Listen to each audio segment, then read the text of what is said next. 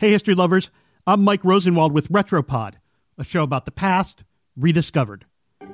Here's a question that comes to mind twice a year when we change our clocks Why, oh, why, is daylight savings a thing?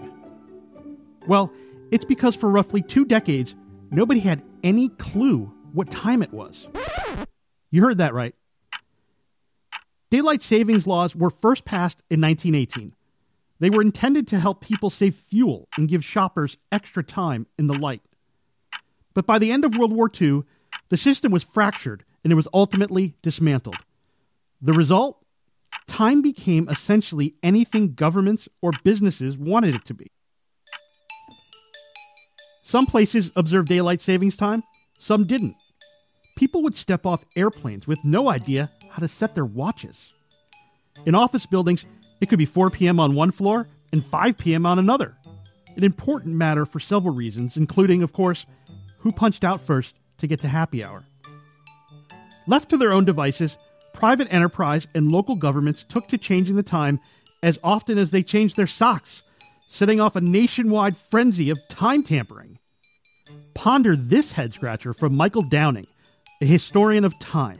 Quote, a short trip from Steubenville, Ohio to Moundsville, West Virginia became a symbol of the deteriorating situation. A bus ride down this 35 mile stretch of highway took less than an hour, but along that route, the local time changed seven times. Finally, the government got involved. A committee was established. It was called the Committee for Time Uniformity. Congressional hearings were held, legislation was proposed, editorials were written. The Washington Post editorial page called the measure, quote, a bid for the termination of chaos. The Uniform Time Act of 1966, designed, quote, to promote the observance of a uniform system of time throughout the United States, was signed into law by Lyndon B. Johnson on April 13, 1966.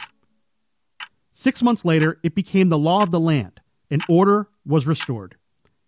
We're still following this system today, though one wonders did it go into effect at the very same time in New York and, say, like Chicago, which is one hour behind? Anyway, when you grumble about changing your clocks, just remember that there was a time when no one told you what time it was, and it was so much more confusing.